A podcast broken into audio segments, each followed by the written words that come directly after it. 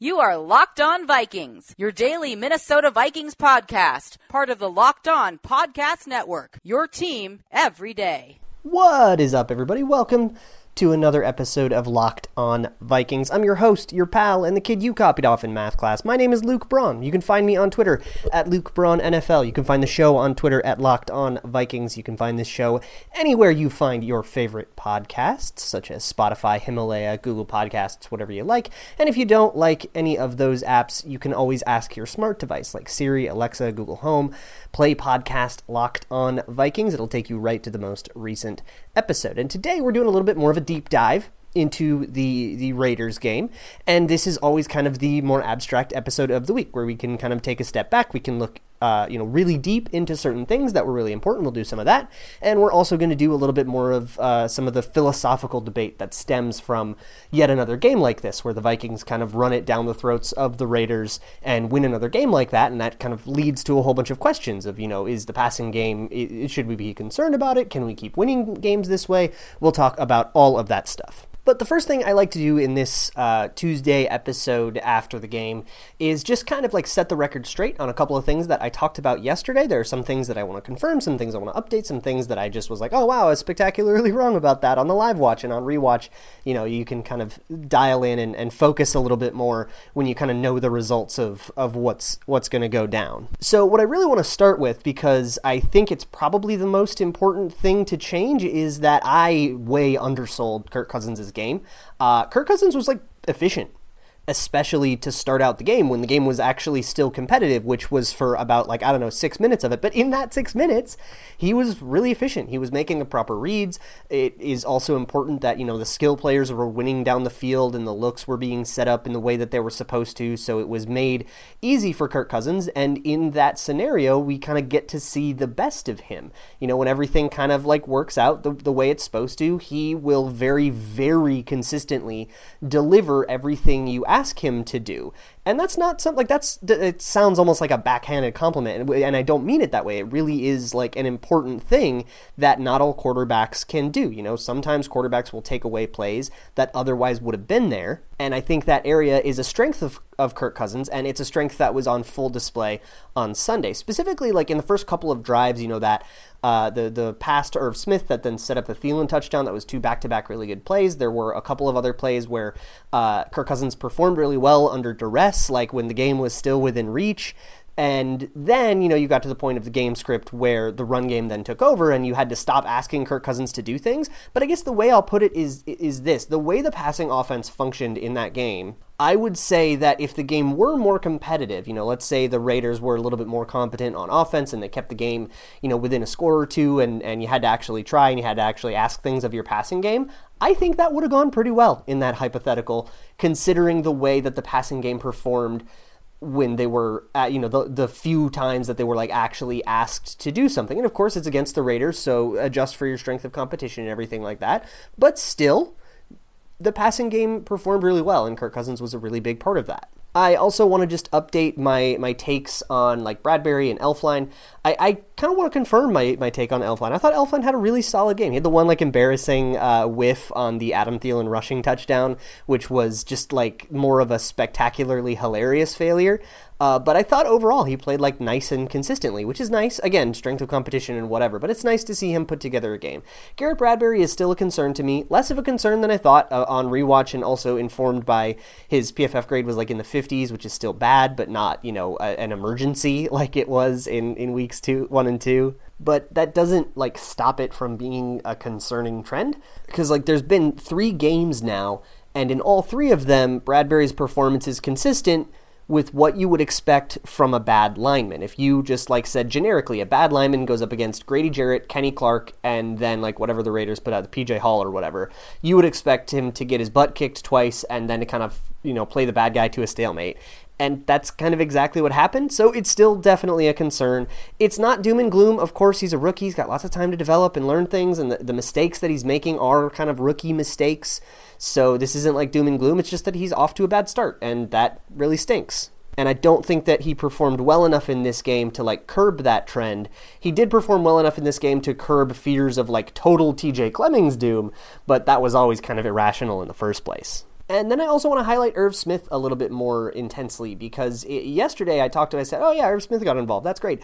But I went back and actually looked at those plays and they all feature like good deceptive route running and, you know, smart route running and Uh, you know nice suddenness like the the skills and traits that you want from like a good like almost you know wide receiver technique which is what tight ends need to exhibit on these routes. So it was really nice and refreshing to see. And and Irv Smith if he can start to levy that speed and athleticism with savvy route running you know pick up a trick or two off of Diggs and Thielen that you're next to all the time he can actually turn into a dangerous weapon and kind of fill that wide receiver 3 void that the Vikings are are hurting so bad for right now Defensively, there's not a whole lot of surprises that came out of, you know, rewatching and kind of digging a little deeper. Obviously, Everson Griffen and Danielle Hunter are still monsters. Everson Griffen confirmed that he had, or uh, Eric Kendricks confirmed uh, that he had a, an amazing game. Harrison Smith is still playing at a, an elite level. I thought Trae Waynes had a, a, good game, and I didn't really catch it in the live watch. Obviously, it's tough with secondary, um, but the, the catches that Waynes did give up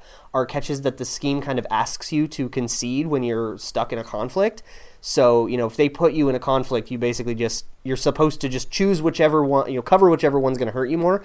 And Trae Waynes made that decision correctly every time. Let a catch be in front of you for four yards on second and 10, whatever. You've set up third and medium. But that's a lot better than, you know, trying to commit to the flat route and make a big play and then suddenly something happens behind you for 12 yards and they converted. Trae Waynes missed a couple of tackles, which like torpedoed his run game, his uh, run defense grade, but he had four run stops. So obviously there's a lot of good stuff going on there. He just missed a couple of tackles. And uh, my my thoughts about Mike Hughes were perhaps a little too extreme yesterday, but I do stick by that he did have like a struggle of a game. And I mean, Mike Zimmer even agrees too. He said that out loud. So Mike Hughes had a rough game back, first game back after a long absence, and he's still young. This is only his seventh game as a pro, so not like a cause for concern or anything. Certainly not bad enough to be a cause for concern, but in terms of a cause of how you know the Raiders were able to move the ball the few times they were able to move the ball, yeah, Mike Hughes was the culprit a few times. So, in a second here, we are going to get into some of the more like philosophical points that come off of a game like this and just the way the Vikings have started the season. And it's very strange and it's difficult to parse, and we'll talk about it. But first, I want to talk to you about the sponsor for today's episode, Mack Weldon. Mack Weldon is a clothing line. It's better than whatever you're wearing right now. And for 20% off of your first order, you can visit mackweldon.com and enter promo code LOCKED ON. Also, you guys are all smart, right? You know what's going to happen in these football games. You can predict it. Why don't you make a buck off it? Go head over to mybookie.ag. That's the best online sports book out there. And I don't like have to say that. Like that's something that I'm saying because I have genuinely had a good experience on my bookie. It's very fast, it's a very easy to use website, it's all very streamlined, it's easy to navigate and find the bet you want to make. It's even easy to set up a parlay, which is the kind of bet where you bet on, you know, a few different outcomes and if they all happen, you, your money multiplies exponentially, but you need them all. I happened to make one this weekend and I happened to win it and I turned 9 bucks into 50 bucks, which is awesome. And I don't know, that's just like how I like to do it. I, I don't need to, you know, drop $100 every time I'm making a bet. I just like to nickel and dime, have a little fun, have a reason to pay attention to a Sunday night night football game between the Browns and Rams that I d- wouldn't otherwise care about. And right now, you can go to mybookie.ag, you can sign up, and they will double your deposit if you enter promo code locked on when you sign up. That's free gambling money. It's just as important who you bet with as who you bet on. So go over to mybookie.ag, enter promo code locked on, accept your free money, and start making some money off of all that football know how today. Okay, so at the crux of this episode is essentially the question that everybody's kind of been debating, especially people who don't like intimately know the Vikings, like not necessarily among Vikings fans who all watched the game and went, "Yeah, all right, well that one was awesome. They just kind of kicked butt. We'll see what happens in Chicago." But like a lot of the national stuff, there's I've seen a lot of tweets come out and a lot of like coverage come out from like NFL Network and stuff saying that like, "Oh my goodness, the the Vikings even after adjusting for game script are running more than any other franchise. And that is either cause for concern or, oh, they're keeping it old school or like now, you know, they're like all spouting off their opinions about that. But the point is, the Vikings are running the team more than anybody. Is that sustainable? Are they going to be able to continue to win games that way? And I think that that's kind of a weird question and it's kind of difficult to parse. So I just wanted to take some time here on this Tuesday show to like step back and talk about it. So I guess I just want to like define what the actual question is here.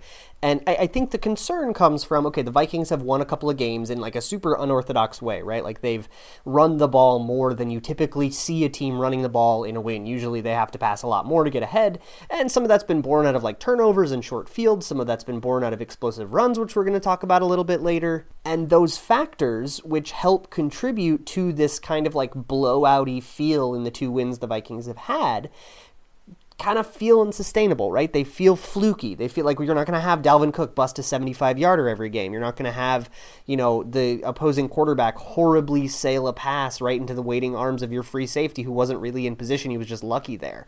Like, that's not going to happen every game. And so when that doesn't happen, how do we know what's going to happen? Is Kirk going to fall apart again? You know, what's going to go on? And I think that's a totally legitimate concern because what we have seen with the start of the Viking season is not like a normal way for a football football team to go about its business, at least not in the last, I don't know, 25 years. But the run game and the way that they're approaching it is a, a, little different, I guess. But I don't think it's different enough to like curb some of the the typical criticisms of being a run heavy team. But like one of the criticisms that I always have of being a run heavy heavy team is that I think coaches overvalue like the we're gonna beat them up and be physical and and you know out tough them and win the game that way. Because I don't know about you, but I would never underestimate the toughness of defensive NFL players, especially. But even you know any NFL player like I'm never going to be like, yeah, I think I'm going to make it so that they get hurt too bad and give up. Like that, I, I don't think that if you get to the NFL, that's an easy thing to do to someone. It feels like you're taking a really hard route to victory. I get like trying to run somebody up and down the field if there's a fatigue issue. You know, if you're going up against an aging corner, uh, you know, just line up a guy against him a whole bunch of times, have him run a bunch of go routes and, and get the guy exhausted. That I totally get. But I feel like when you're talking about like nose, guys like Linval Joseph and Everson Griffen, like these guys hunger for contact game in and game out. I don't think that they get sick of too much and I think that's part of why like the data bears out that like as a game goes on, if a team has been run on a whole bunch, they don't get any worse at, defending the run, they don't get any worse at defending the pass. Like it, there's not really a correlation there, and I think it's just because like yeah, because NFL players maybe they're sore and they're in pain and they hate it, but that doesn't actually make them worse at football. Like you can still execute a swim move just fine even if your ribs hurt. And that, in my opinion, erroneous uh, strategy leads to a bunch of wasted plays where you'll run the ball on second and long just because yeah it's not going to get us down a distance but you know we'll get him we'll punch him in the mouth once and that'll come back later to help us in the game. And i don't think that that bears out but i don't think that's what the vikings are doing. Now they do run on second and long very often and i think it's just a like poor down and distance management, but I don't think they're doing it for the physicality of it. I think they're doing it because they understand it has big play potential. And in their defense, they have generated like three explosive plays on second and long. So I don't know, maybe it's not as bad as we think or more likely that's just going to regress back to the mean and eventually you're going to have to start calling plays a little bit smarter than that and you can't keep getting away with it forever. So this concern kind of like stems two questions off of it. One is what happens when they take away the run game, right? Because that's not hard to do this in the NFL. Every defensive coordinator knows you can just put eight guys in the box and then either the Vikings would have to block eight on eight, and then that's eight pe- different people that can lose a one-on-one matchup and screw up the play. You know, you you as the offense have to go 8 and 0 when you have 8 blockers versus 8 defenders in the blocks. You have to go 8 and 0 otherwise somebody gets in and they ruin the play. Now zone run is kind of uh, designed as I talked about a couple weeks ago. Zone run is kind of designed to make it so that one guy messing up the play doesn't like throw a wrench and screw up everything. You know, it allows the running back to read and and you know get around it if you don't quite get your block off just right. But the point still stands that there's a whole bunch of different points in a, a, typical run play, if the box is loaded, even if you have enough people to make it like a plus box, if they load the box, that's a whole bunch of opportunities for failure. And that's why there's such a strong correlation between rushing success and how many men are in the box. So, say you're the Bears and you're watching all this tape and you know the Vikings narrative and you know what the Vikings are about and you've seen Dalvin Cook and stuff, and you go, all right, fine, I'm going to put a safety in the box every single time. I'm going to make sure that no matter how you line up, I have one more defender in the box than you have blockers. And now we're going to make Kirk Cousins beat you with Diggs and Thielen. And that is kind of, I guess, the concern right now. That was kind of the situation situation the Vikings were put in in the Lambeau game because they got so far behind, and of course that didn't go well. So is this also going to not go well? You know, the Bears are a good defense. We'll obviously preview them a lot more later in the week, but they're the example right now just because they're next. And I think to my earlier point about Kirk in the Raiders game, You know, in this game, if the Raiders had just resolved, all right, we're going to load the box and we're not going to let you, you know, use that jet motion to get somebody out of the box. It's a trick that they've used a ton and gotten a ton of success out of, where they have, you know, somebody move across the formation and that causes the defender to move from one side of the formation to the other, and then they will just run right at the, the side of the formation that defender just left. And actually, if you look at like the biggest runs, that's happening in like almost all of them. So if I'm a an opposing team, I'm going to say, okay, we're going to have to change the way that we align for this game to not allow them to do that. So you can do a fairly easy number of things to counter what the Vikings are doing right now. They're not doing anything revolutionary that nobody can figure out. You can counter it if you just decide to commit. But deciding to commit comes with a downside that is, you know, you, if you put a safety in the box every time, you kind of limit yourself to single high coverages, and that's something that if you're a smart play caller, and they're not always a smart play caller, so sometimes the data gets noisy here, but if you're a smart play caller, you can probably find a way to take advantage of that. And then the question becomes, are the Vikings smart? Is the quarterback capable of doing it? And that's, I guess, maybe a debate for another day. But I think that's how you have to think about this, right? Because it's not necessarily, oh, they're relying on the run game because it's all they have because I don't think that's true. They have Diggs, they have Thielen, maybe you're a Kyle Rudolph stan. Irv Smith might actually be putting this together after a relatively slow start to his career. They've got a lot going on outside of Dalvin Cook and, and Alexander Mattison and, and this zone run Kubiak game. And not to mention, the defense is appears to be the same defense it has been for the last like five years, which means you're going to be able to get off the field on a bunch of fourth downs. You're going to actually be amazing on third and fourth and short. You're you know you're not going to be giving up uh, too many huge plays. They had that kind of streak of busted coverages last year, but that's very old news and they've totally switched up scheme and everything so that like doesn't really have any bearing moving forward like the defense you can rely on pretty well to be good moving forward. So like there's a lot going on on this team outside of this run game. I think if your takeaway is oh my goodness the vikings have Del- you know they're the minnesota dalvin cooks and if you shut down dalvin cook you shut down the vikings. I don't think that's necessarily true. It could be true if you can also you know find a way to beat kirk cousins but like that it's not shut down dalvin cook and then you automatically win. There's other steps you have to take. They're possible steps and things that teams can do, and probably will, let's be honest. I mean, they're not going to run the table, right? But the question of what happens when they, you know, load the box and shut down the run game isn't a very difficult one to think about. There's debate to be had about whether or not Kirk Cousins can handle, you know, a defense like Chicago's or a defense like Seattle's or even a defense like the Chargers, all games that the Vikings are going to have to play, you know, on the road, some of them in prime time. Is Kirk Cousins going to be able to handle that when they do the obvious thing and load the box and take Dalvin Cook away from the game? I don't know. We'll have to debate it when it comes time to preview those games. But the point I'm trying to make here is that the answer to that debate is the answer to the question. It's not as easy as shut down Dalvin Cook and shut everything else down. But the other question that comes off of this, which I'm going to answer in a second here, is is this sustainable? Can the Vikings just continue to be a run first team and find their way into the playoffs, kind of like the Seahawks did last year? Like maybe they can do this. Maybe there's something different going on here. And I want to take a closer examination because this isn't a, typical run game, something seems uh, maybe a little bit more dynamic about it than we're used to seeing. And I'll get into a little bit more data here in a second. Okay, so there's a whole bunch of different ways to like parse out the the success of a running game you can look at certain stats like EPA, you can look at success rate, which is essentially just like logging whether or not a run play constituted a gain or a loss for the offense. You know, you can think of like, did they convert on third down? You can think of, did they get enough on first down to set up a manageable second down? And there's a kind of debate over where that line is is drawn, but it is a, a reasonable measure, right? You can just look at general like yards and production stuff. It, it all kind of depends on how you want to treat things like Dalvin Cook's 75 yard run uh, against the Packers in Lambeau Field, right? Does that count as 75 yards? Does that count as like, you know, a dozen run plays worth of yardage on one good play? Obviously, it should count for more than other random run attempts, but how much more? And all these different measures kind of like come up with a different answer to that question and it becomes a, a, kind of an interesting debate you know what's more stable what's more predictive what's better at you know telling you how things are going to go moving forward. I have my own opinions on on what's good but essentially here is how i think i can characterize the run game, at least statistically, and I think that that's agreeable in the tape as well. There's a couple of stats. So, in success rate, where I, I think that the uh, sharpfootballstats.com, I'll link that in the show notes. It's a really fun website to browse, especially if you're a numbers nerd like me.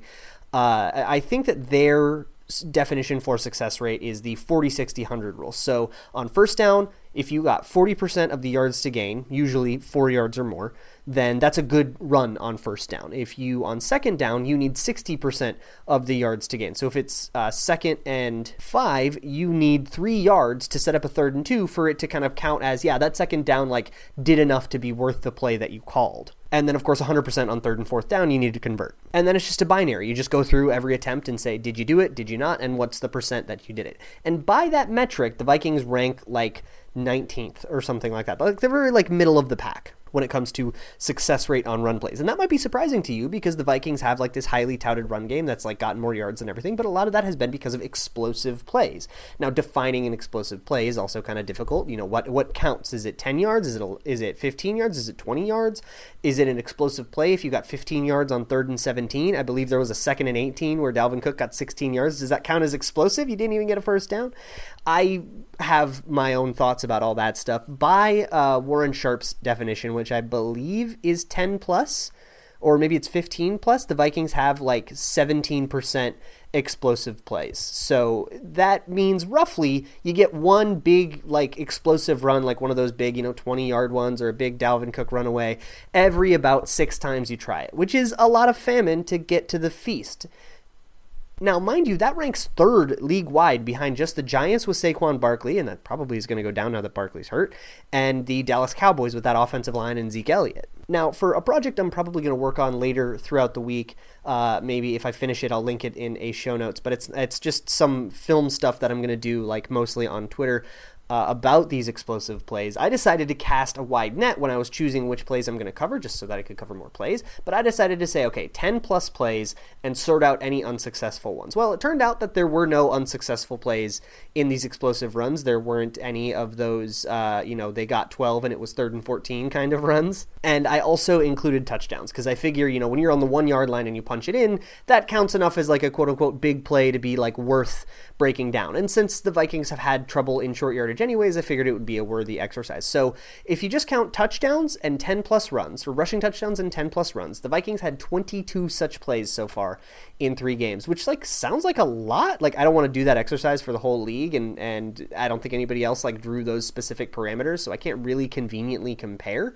But it seems like quite a lot. They had seven in the Falcons game, five in the Packers game, and a whopping 10 against the Raiders, which I guess kind of tracks with the quality of those defenses respectively. So all this is to say this, and and if you have been listening to this podcast, you probably know that I don't really like to have like summarizey takes that are like so therefore the run game is good or therefore I, that my like final conclusions tend to be kind of wordy. So here's the the best summarization that I can come up with that I think encompasses everything that is important to understand about the run game. So for one, the run game is pretty good at generating explosive plays, but it's still a run game, which means it's only actually successful at gaining enough yards to keep you ahead of the chains like half the time the Vikings, like a lot of teams, should probably pass more if they want to have sustained success. But that's less true for the Vikings than it is for everybody else. That doesn't mean it's untrue, it's just like to a lesser degree. And even though after adjusting for game script, the Vikings are still the heaviest run team in the league, game script is still probably warping our perceptions of just how much Mike Zimmer wants to run in a game versus how much it happened to be convenient to run in a game because you've been up 21 to, to nothing in the first half twice so back to like the operative question is that sustainable? I kind of think it is. I mean explosive plays are not the most stable thing and that kind of tracks right? When you know you're talking about like from game to game the vikings from you know the packers game to the raiders game doubled the amount of explosive plays. Of course that's not that sustainable but i do think that they're pretty good at generating them and i would be surprised if there were games even against the chicago bears where they didn't get three or four of these big long runs ripped off. So i think that part of it's sustainable. I think having a middle of the road success rate's absolutely sustainable right? If if anything you're just going to regress closer to the middle. And I think the number of attempts is unsustainable, but that like doesn't matter and that's kind of what we want anyways because I do think that the Vikings probably should be passing a little bit more and I'll probably be a lot more upset about that if, you know, we're not coming off of a 34 to 14 clobbering. But of course, that requires you to, you know, trust the pass protection and trust the quarterback, and there's all kinds of other deep seated issues there that we talked about plenty last week. So, overall, is the run game going to stay good? Yeah, probably, unless they load the box and like really super commit against it, but that comes at a cost for the defense, so hopefully the Vikings can take advantage. I don't think that every game's going to look like this. I don't think anybody thinks that all the games are going to look like this. I don't think the Vikings do. I don't think any analysts do. It's probably a straw man if you're trying to argue against that. Uh, but I do think that the running game is going to stay good, and it just it's just a matter of how much that's going to continue to be helpful. But of course, we're going to have to wait for more games to be played before we can really talk in any more depth about that. So for now, that is going to do it for today's episode of Locked on Vikings. I will be back tomorrow with Lauren Cox of Locked on Bears. We're going to do a little crossover Wednesday and we'll start previewing the Bears game from there on out. Cannot wait to start talking about a really, really interesting Bears team. In the meantime, you can find me on Twitter at Luke Braun NFL. You can find the show on Twitter at Locked On Vikings. You can find the show anywhere you find your favorite podcasts. And if you don't like any of those podcast apps or you don't want to be looking at your phone, maybe you're a commuter, you can always ask your smart device to play podcast Locked On Vikings. I will see you all tomorrow on Crossover Wednesday. And as always, Skol.